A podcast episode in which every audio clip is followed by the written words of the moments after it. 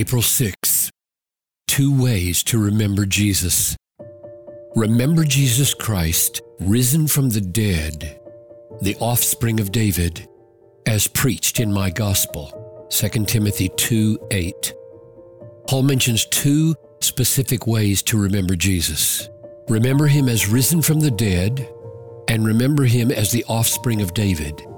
Why these two things about Jesus? Because if he is risen from the dead, he is alive and triumphant over death, including our death.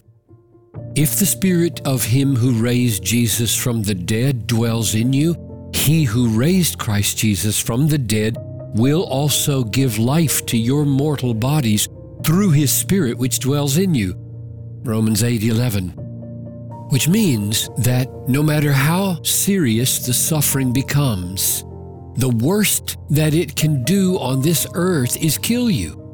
And Jesus has already taken the sting out of that enemy. He's alive, and you will be alive.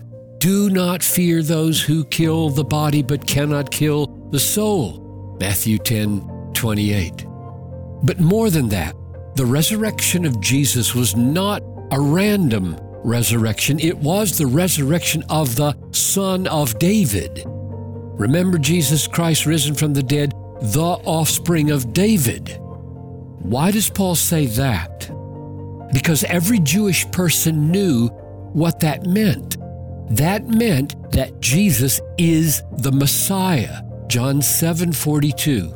And that meant that this resurrection was the resurrection of an everlasting king. Listen to the words of the angel to Mary, Jesus' mother. Behold, you will conceive in your womb and bear a son, and you shall call his name Jesus.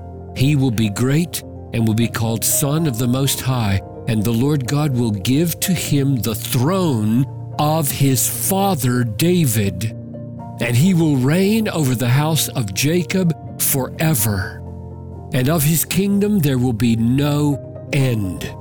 Luke 1 31 to 33. So, Remember Jesus, the one you serve and the one for whom you suffer. He is not just alive from the dead, but he is alive as a king who will reign forever. Of his kingdom, there will be no end. No matter what they do to you, you do not need to be afraid. You will live again, and you will reign with him.